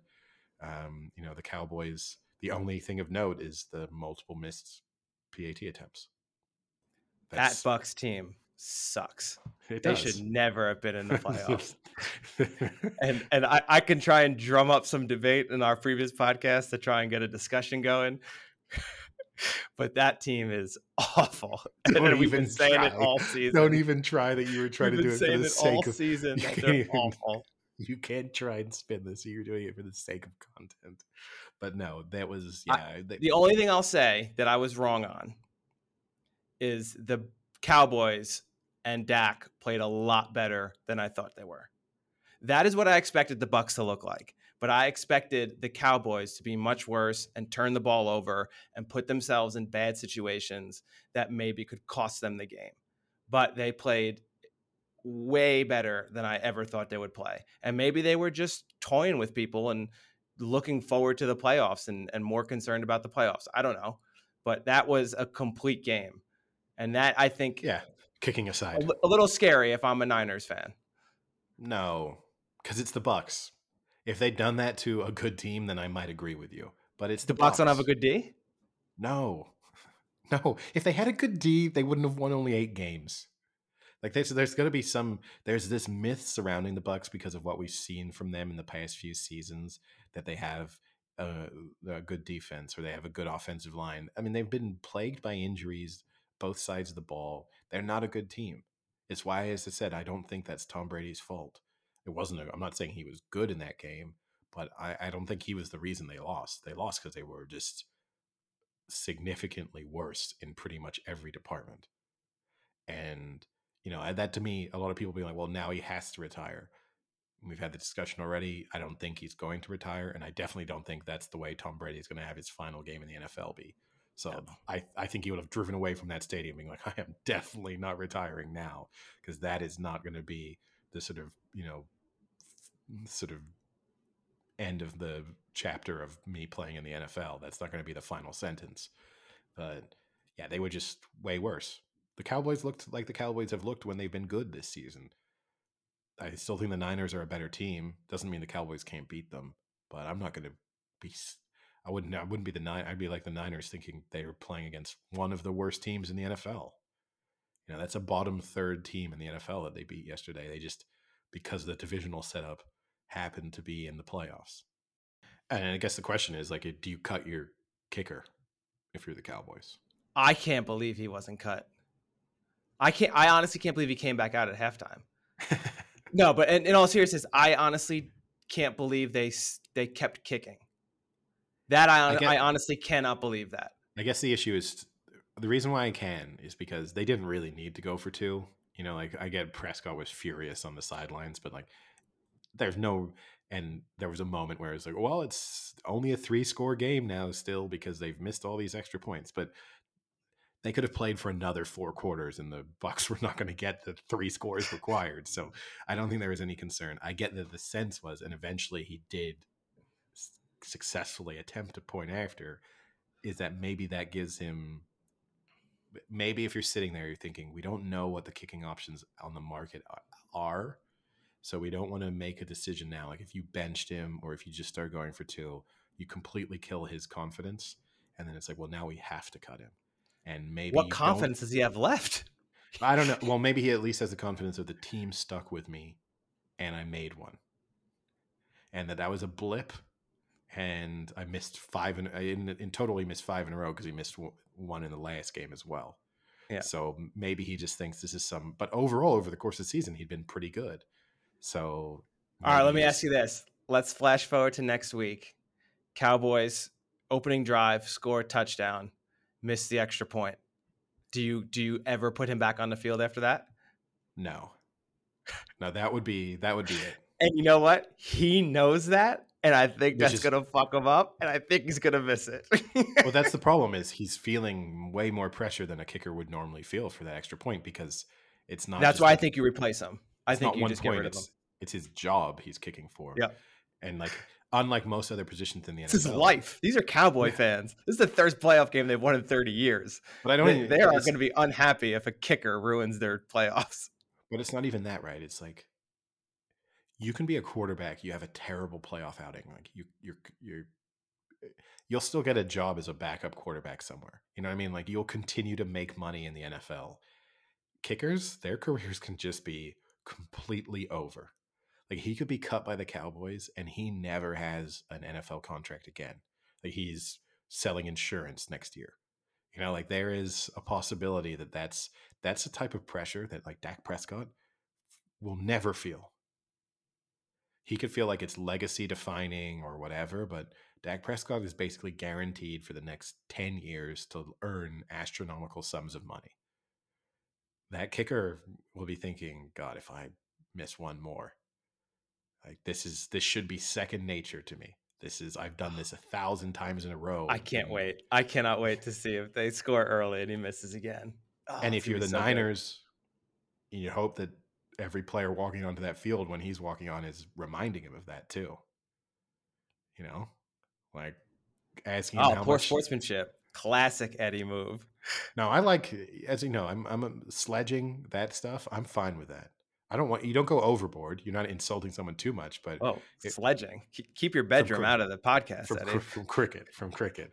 I'm fine with that. Like if you're walking, if you're coming on, if he's lining up to take that kick, and you're asking him like, you know, I hope you've got enough money in your savings account and stuff like that. I'm I'm fine with those. Ooh, right, for, right for right for the financial situation, yeah, social economical status. Wow, cutting right to the heart.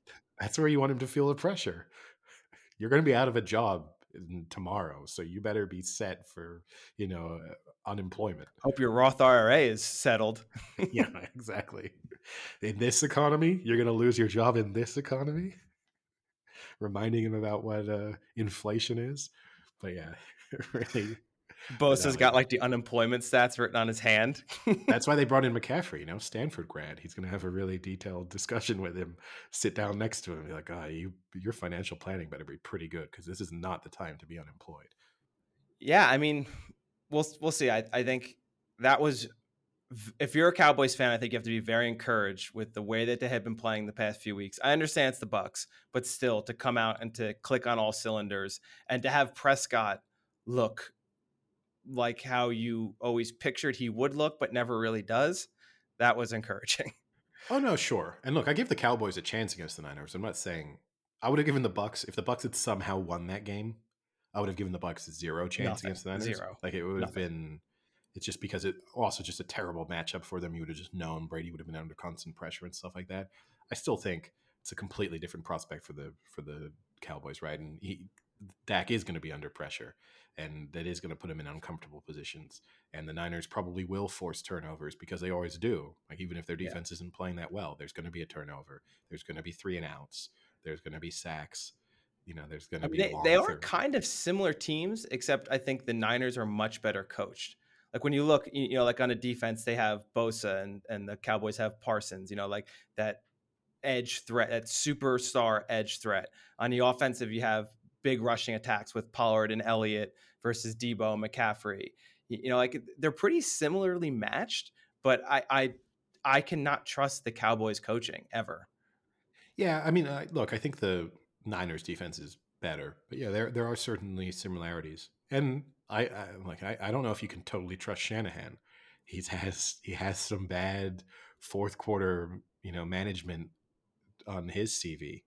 Not only obviously through his involvement in the twenty-eight three Super Bowl as an offensive coordinator, which he's got, but also this, you know, the Super Bowl against uh, the Chiefs when they blew a ten point lead, and last year against the Rams in the N F C Championship game. Like, he's not exactly someone, you know, the Niners being up ten against the Cowboys as the fourth quarter starts is he sometimes gets a little too smart for his own good as well in the sort of Staley mold of things. But yeah, I, I feel pretty confident that the Niners will beat the Cowboys. All right. Well, don't, don't spoil the next podcast predictions. No. What I did want to say, Eddie, is we touched on uh, ranking the Q Bs going into the playoffs. And now this is only one week, but we currently according according no, according to Q B R, this is how the first week of the playoffs turned out. Dak Prescott with an almost perfect ninety-six point five with one hundred odds being the best. So anything over ninety is phenomenal. Dak Prescott one, Brock Purdy two, Kirk Cousins three, Daniel Jones four, and then a drop off after that to Huntley, Geno Smith, Herbert, Burrow, and then another pretty significant drop-off to Trevor Lawrence, Josh Allen, Tom Brady, Skylar Thompson. So Thompson, I guess, is pretty predictable being on the bottom.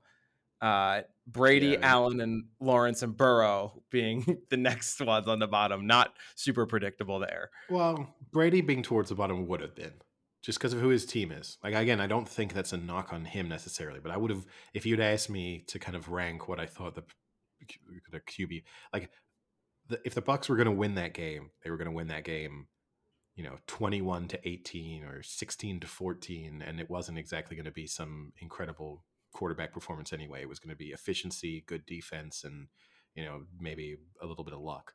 So it doesn't surprise me too much with Brady. But yeah, there's some num- Josh Allen and Joe Burrow and stuff being towards the bottom of that are that's the really surprising bit.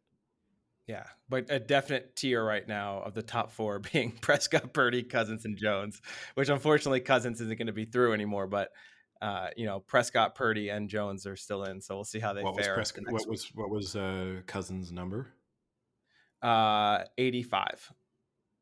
So he could finish the playoffs. He could finish the playoffs with the highest average uh, Q B R.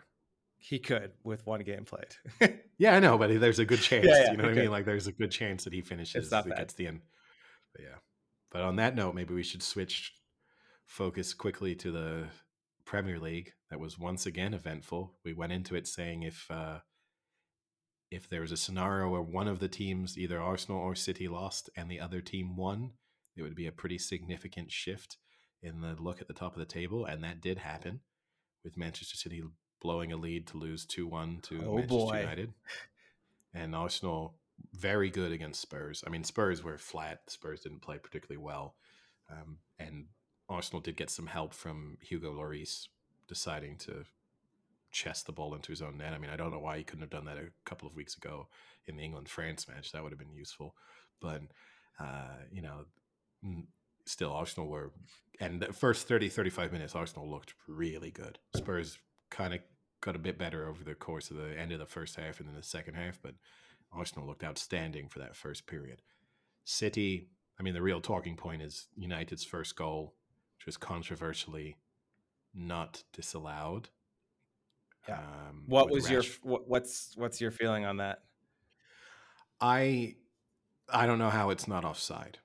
To me, it's so by the laws of the game, it's the correct decision. He's not touched the ball. He's not prevented a player from getting to the ball. So for a, by a very sort of direct interpretation of what the laws of the game are, it's correct. So and so this okay, let me clarify. Like, I want a clarification on that. So from someone who isn't so ingrained into what like the specific rules are, for me, it looks like he clearly interferes with how the play's going to happen. And therefore, to me, he's influencing the play and what the players are doing. So that, and he's offside, so it should be called. Now, what you're saying is the rule doesn't say that if he like interferes with how the game is played, that's not technically like written in the rules. So it's one of those rules that has changed numerous times over the course of the history of football and my lifetime. You know, when I was a child, you were offside. If you were offside, like the play was going to be stopped. If you were yeah. offside and kind of anywhere on the pitch, you could be on the other side of the pitch, walking backwards. They were going to say, well, that player was offside, offside. Then they realized that maybe that was too sort of stringent and that there had to be some assessment of like, are you actually in, you know, interfering with play? And they've kept, kept redefining what interfering with play is. And the way it is now uh, assessed is that it has to be, it's in relation to their interaction with either a ball, with the ball or an opponent. And so with the ball, it is strictly, have you touched it or not? Everything else ball yep. related no longer matters. And then with an opponent, it's then, have you stopped them from either being able to get to the ball or in the case of say a goalkeeper, have you blocked their view of the ball? And so in Rashford's case, if you see how it happened, the, the linesman flagged it for offside. That was the initial decision. Linesman says offside. The referee, who's then behind play, has decided he's seen that Rashford hasn't touched the ball and that he's decided that he hasn't either interfered with a Kanji, who's the defender coming back, or in any way with Ederson. And so the referee overruled the linesman and then said this is not offside. People have subsequently been really critical of V A R. V A R always deserves a lot of criticism. In this instance, V A R's hands were tied because once the referee had made the on-field decision that Rashford had not interfered with play in any way, at that point from V A R, all they can decide is then was Fernandez offside? Because the referee has told V A R that Rashford is not a factor in this play. So they didn't, they weren't then looking, is Rashford offside? And they can't reassess. It's a judgment call on the field. Yeah. So they cannot overrule the referee saying, actually, unless they'd found that Rashford had touched the ball, that would have been the only thing in the replay. If they said, oh, no, he touches it here at this moment in time, it's no longer a judgment call. But as long as they, you know, in the instance he was correct that he hadn't touched it, V A R could do nothing. So people being critical of V A R are wrong. They should be critical of the referee on the pitch. Now, there's a kind of often quoted, uh, it gets usually attributed to Brian Clough, sometimes to Shankly, that like if a player isn't interfering with play, what's he doing on the pitch? And I think there's a certain logic to that argument at times. In this but I, case, clearly it, there though, because he's right there. Well, in this case, I would say he's at multiple times made moves as if he was going to play the going ball. Going to. Yeah. So it's not like he just had his run. Akanji initially has stopped to play Rashford offside. Yeah. So he's then put himself a couple of yards behind play based on that initial reaction. Ederson, as the ball is coming towards him, because Rashford is directly in front of it, is only watching Rashford. So he's positioning himself to save a shot from Rashford. And then at the last second is Fernandez who shoots. And so you've also had Ederson be affected by what Rashford's yeah. done. I don't know how you can... This is, to me, where the laws of the game get separated from like how they get written versus if you've played the sport in any capacity. Like that, you can't... I, even if even th- if you've not played it, I mean, watching that play, I can tell he's clearly influencing the decisions being made by the opponents and how they're playing that. So yeah. how can he not, like, if he's in an offside position and he's influencing how they're playing, how can that not, like, it didn't make sense to me. And I, and then, you know, I can even see from Rashford's perspective, that's a great play by him. because maybe he knows the rule book really well and he knows I that. See, see, I don't think he did. Like, because I think he's totally unaware up until almost the last second that Fernandez is even there. It's only when he starts getting the shout from Fernandez that I think he realizes.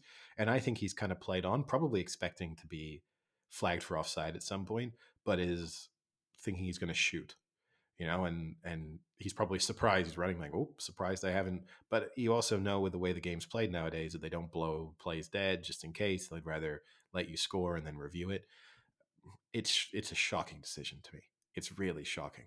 Like, it's now means the law has to be reassessed, but you also te- is it technically the correct decision? Maybe, but it definitely shouldn't be. Um, but yeah, it's, it's terrible. I just think there's no way you can look at that and, and not think that Rashford uh, significantly affected the play itself and interfered with multiple opponents in the process in terms of their decision-making and how they were then handling what was unfolding. It also then opens you up, you know, like there's going to be, if you're going to be a clever manager, there's going to be very diff- difficult because it's so situationally based, but you might be worthwhile having, if they're going to enforce it, you know, having players sort of be played through running sort of with the ball, but not never touching it. And then allowing other players to come from offside, onside positions to then, you know, like you could come up with these really intricate plays now to yeah, try and exploit yeah. that, that sort of interpretation. Uh, you know, I don't, I don't, I really just think there was no point in watching it that I thought it wasn't going to be offside. And to me, that's, it's that kind of eye test element to it. You watch the play unfold and you're just like, well, it's going to be disallowed. And then, oh no, it's not, that's not right. Uh, but yeah, it's a terrible decision. It has huge implications, obviously, for the Premier League title race. It puts, um, you know, Arsenal now, I'd say in, they've, they've shifted to being favorites, uh, both from my position and also from a betting perspective. They're now five to six favorites. City are eleven to eight. So this is the first time this season where Arsenal are now sort of expected to win. I guess you could say they've got tough right, matches ahead.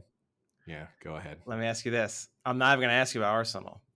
At what point is United a legitimate threat?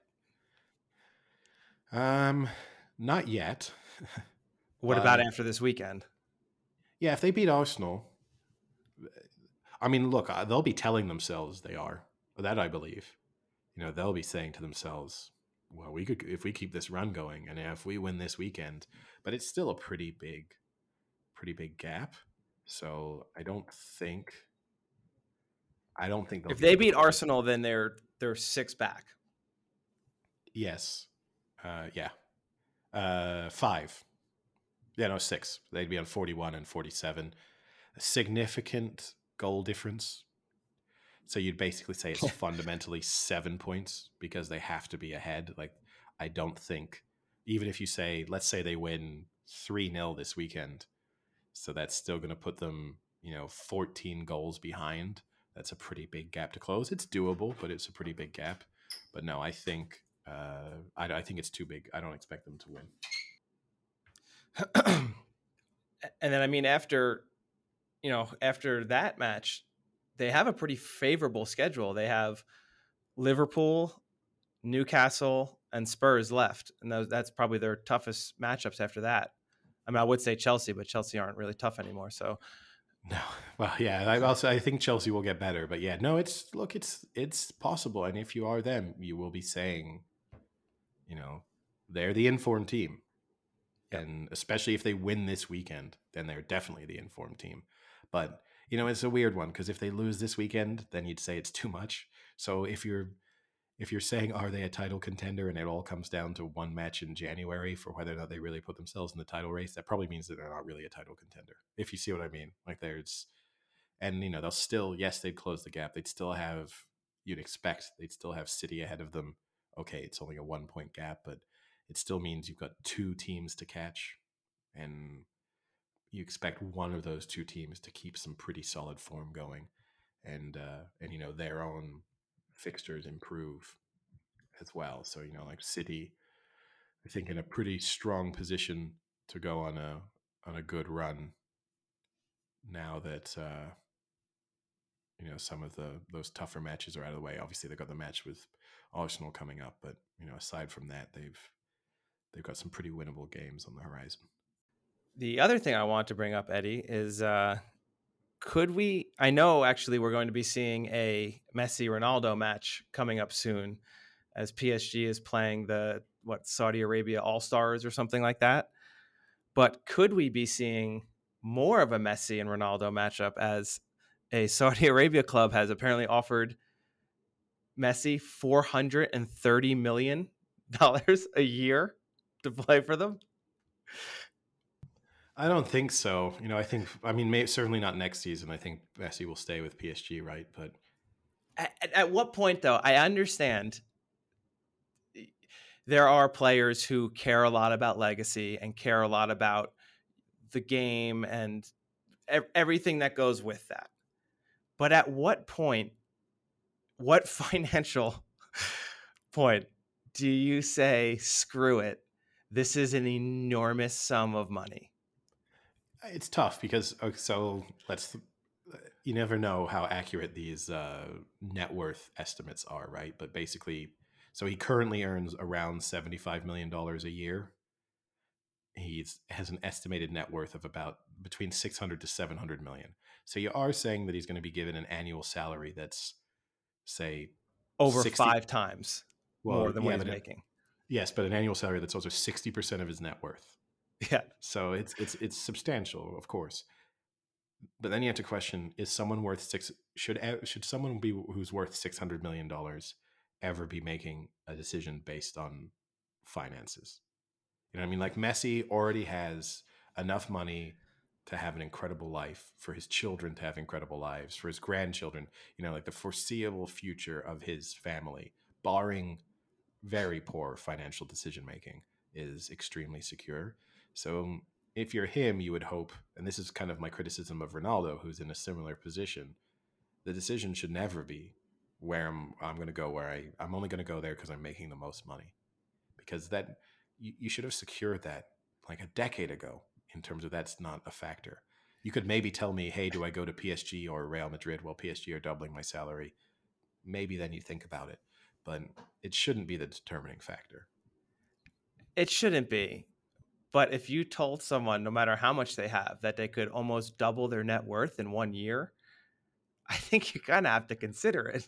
I understand well, I think- you have a ton of money, but... It- you can always have more and you can always live a little better. You can, your yacht can always be a little bigger. Well, you got to go and live in Saudi Arabia though. That's probably why you're there. It's yeah. going to be a little bit miserable because you're not really going to get to live a great life while you're there. So the life, but, yeah. So, so there's, that's the, pay, that's the payoff, right? And it, for seemingly his, his family really love living in Paris. And, you know, you're talking about a family that's been used to being in Barcelona and then Paris, and now you're going to take them to Saudi Arabia. Pretty significant change in lifestyle there. So that's one to consider. And maybe he wouldn't even move his family there. And then that's another element to consider.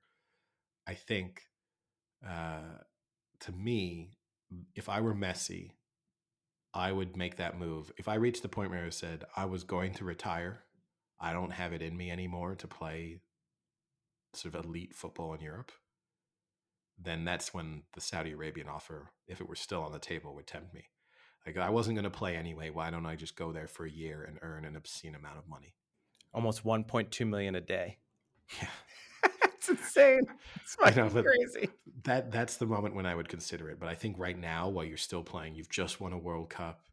You know, you're part of a P S G team that's undoubtedly going to win the league. You're in, in a central part of that. You have a chance in the Champions League. You still will next season. There's no... There's no real signs of a huge drop-off on his part. I would, there's also always talk of the fact that he wants to finish his career in Argentina and then kind of have that storybook ending. Who knows what that means, because he's also consistently linked to the U S. So, you know, he's one of these players who's just everywhere. I, don't, I think he don't pay tax either, so he'd avoid any of his tax issues in Saudi Arabia. So that would be a bonus for him. Oh, it's uh, just like Florida. Saudi Arabia and Florida share so uh, many similarities. As far as Messi's concerned, it's just like everywhere. But there's, True. They'd probably be pitching him in the contract and be like, and, and no income tax on this. And he'd be like, I haven't paid income tax since two thousand four. What are you talking about? But yeah, I don't know. I think I'd be disappointed if he did it in the same way that I'm disappointed that Ronaldo did it. Uh, you know, and who knows if, if Ronaldo suddenly reemerges in European football next season, having had like some six month jaunt in Saudi Arabia and made tons of money, and then, you know, is playing for Newcastle or Spurs or Sporting or whoever it is, but you, then you maybe say, I get it. He didn't have a lot of options on the table for that six month period. And he took a bunch of money and kept himself fit or something. You could say that, but the standard, I occasionally watch Saudi Arabian football uh, from time to time because it will be on like Eurosport and stuff during the day, and so as background noise, I'll put it on. You've al- I've also seen Saudi Arabian teams play when they go to the Club World Championship. It's not good football. I mean, this is a real drop off. Like, I think it might be an eye opener for Ronaldo when he's sort of fully underway there of just how how bad it is and how bad some of his teammates are. And it's going to be interesting to see with Ronaldo, who obviously isn't necessarily the most tolerant teammate. No. To see how much he puts up with playing with people who, you know, if they went to Europe, would be probably playing third, fourth, fifth division football. Like that's a, you know, it's an exponential difference between what he's been used to and what he's about to experience. Yeah. Anything else from the world of sports, Eddie? I don't think so. That was, it was a, obviously a big weekend, but that was pretty much it. Yeah. Watch some other bits and pieces. Nice weekend, I think, coming up next weekend, too, with another good Premier League weekend and then uh, another good football. Yeah, even longer because City Spurs is on Thursday. So you. Oh, yeah, you're right. So things kind of kick off Thursday. Then Bundesliga comes back on Friday. About time. What kind of, what kind of break is this? What do they get like th- three months off? It's been three months since there's been a Bundesliga match. Jeez. It's kind of it's kind of strange. You sort of is it just too cold to play? Is it actually like, does that have anything norm- to do with it? They just normally have their winter break at this period of time anyway, and then whereas a lot of other leagues adjusted their winter break based on the mid-season World Cup, Germany kind of just took the decision of, no, the winter break will be the same. And look, I guess the argument would be if you wanted to have the fairest treatment of all the teams, that meant that even the big teams who have had more players at the World Cup, they get to come back and they get the same, you know, a significant, sufficient enough period of rest to not be able to say that the World Cup impacted the rest of their season. Germany also cares a lot about their performance of their teams in Europe, right? So if you were German, you know, the, the Bayern Munich and Dortmund and stuff, you'd, you'd argue now get to be fresher as the, you know, Champions League is not far away from kicking off again. Yeah, Bayern Munich finally back on, on Friday and with, with quite a good game uh, there. So, yeah, you have City on Thursday, Bayern on Friday, good Premier League action and N F L playoffs Saturday and Sunday. So another packed weekend of sport. Somewhat sport adjacent adjacent I uh while I was sick uh, I didn't have much to do, so I was watching a lot of television uh, and I watched The Devil's Hour. I don't know if you've seen this. It's on Amazon Prime. It's just a six episode show, pretty good, uh but one of the supporting cast is uh uh Jamie Tart from Ted Lasso, and it was nice to see Jamie okay. Tart in a non Jamie Tart da, da, da, da, da, da, Jamie Tart da, da, da, da, kind so of role. Is, so, so this is really sporting adjacent, adjacent, adjacent. Yeah, yeah, far, yeah. far removed. Okay, yeah, we're right. like. Uh, I did watch. Freedom. I did watch some of uh, net, the new Netflix, The Breakpoint, the kind of documentary series about the. Oh yeah, war. I was going to ask you, how is that? I think if you don't have really any interest in tennis, it's probably a good thing to watch. I think if you already follow tennis, maybe season two they'll adjust. But so far, I guess my criticism would be is that there's so many tournaments and so many players that they can't, they didn't make the decision to really focus on a specific group. I mean, there's there are people who obviously have agreed to do it to a different level of detail, but you're a little bit all over the place. So if you like tennis, any focus on Kyrgios? Because that would have been the year, huh? To randomly pick him to focus on. He's that would have been a great year. But but you would have wanted to focus him. You know, I think if I had been making it, you'd have said, let's get ten players or five players even maximum. and we're basically just going to follow their lives and what their experience is like. And instead, you're a little bit too much. There's too many storylines going on. There's too many people involved. And so if you don't like tennis or you don't follow tennis, it's probably interesting. But if you have any real interest in tennis, you're not getting any detail out of this that you wouldn't have already been aware of. You know, it just shows you, hey, it's maybe not the dream life you've expected. If you're not one of the really top ten, you know, that kind of, if you're a doubles player, it's not a ton of money and it's quite a tough life. If you're not a super highly ranked player, it's not as much money as you maybe think it is. It's a lot of travel. It's a lot of being away from your family during the pandemic and post-pandemic restrictions still. There's, it's even tougher. But aside from that, it's not like the F one documentary series or um, yeah. even some of the Premier League. I mean, that's ones. What they're all trying to do, right? Yeah. It's, but when, but, but you know, like the F one, they made the correct decision. They go team by team. They didn't just do F one. Yeah. It's like this year we're working with this team. Tennis, they should have done the same thing. They should have been like, this year we've got one men's singles player, one women women's singles player, maybe a doubles team, a doubles pair if you'd wanted to, but I don't think that's that necessary. And you should have just done that. And like, well, for the next fifty years, we can keep doing this and cycle through. I'd be interested in the doubles because I wonder how close they are. Because I know sometimes it's just kind of players just play together who are two good players, but like, do they hang out a lot? Do they know each other pretty well? Do they text a lot? you know, like, so I think if you're one, because the there doubles, are some that are really close, right? Yeah. I think if you're one of the, like, if you're a double specialist, and for the most part, that means then you have a, a standard doubles partner and maybe a couple others who you play with, depending on scheduling. That standard doubles partner you're spending a lot of time with because you're traveling to a lot of the tournaments with them and stuff. It is different if you're, yeah, just one of those players who plays in doubles at Grand Slams, and yeah. you know, then you're you're trying to figure out, you know, if you're Andy Murray and and all of a sudden you play with Serena Williams for, you know, Kyrgios has the famous the, one of the stories that went viral of with him of him playing mixed doubles with Serena Williams and how difficult he found it because uh, she was like, for example, she said she'd serve first, and she was kind of trying to dominate the play, and they lost the first set, and he was thinking to himself, like, I'm I'm a better tennis player than you. I know you're Serena Williams, but I'm a better tennis player than you. So it said to her, like, the change of sets, like, you got to let me be in more more involved here. I think you have those dynamics, but then you also have the players who are, you know, thirty weeks a year probably traveling with each other and spending time together. Yeah, you, I assume you have to like each other if you're going to do that. Yeah.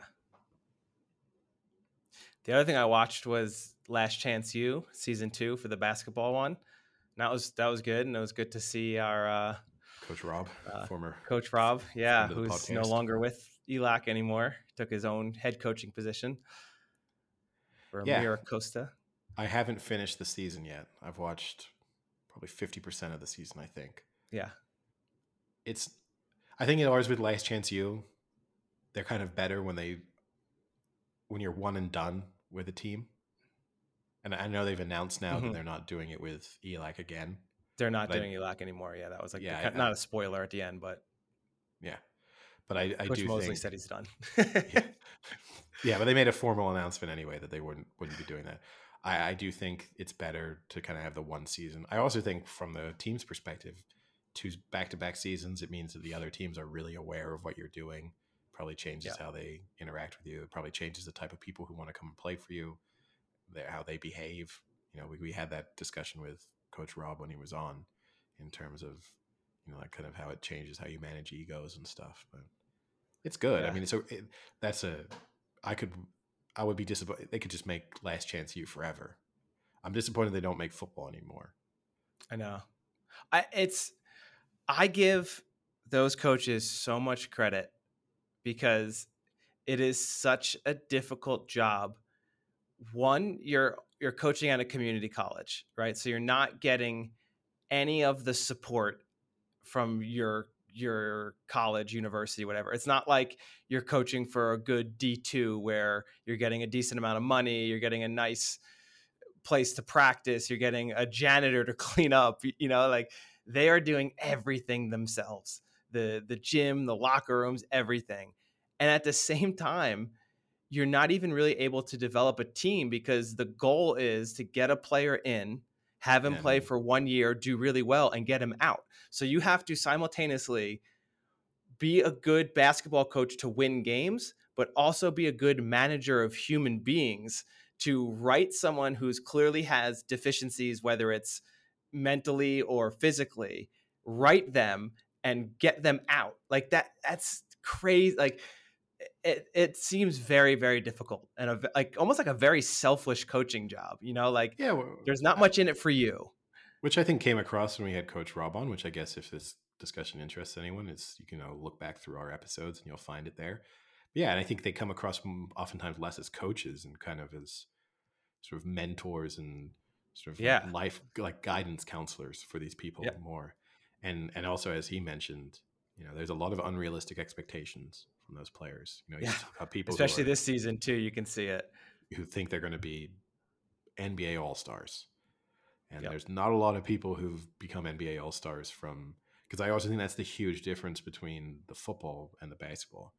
It's like you can be playing junior college in football and you can end up being like a first round draft pick and become an N F L superstar. There's a ton of people who followed that path. There's not a lot of people who've been playing junior college basketball and then turned into N B A all-stars. Like that is an unusual path to follow. Obviously not impossible, but you know, when you've got yeah. seven players on your team, all of whom are convinced, like, I mean, that makes, that not only would make you the greatest junior college team of all time, it would make you one of the greatest college teams of all time. yeah. If if you believed all of their egos, they're better than like that Kentucky team from a few years ago that had like six first round draft picks on it. And that was yeah. a Division I school recruiting the absolute best players in the country year in, year out. Yeah. And, and you can see too, because there are players who they just want to go somewhere and play basketball at a university level, get some sort of scholarship and maybe get a degree and then call it. And, and like, that's a very realistic goal. Yeah.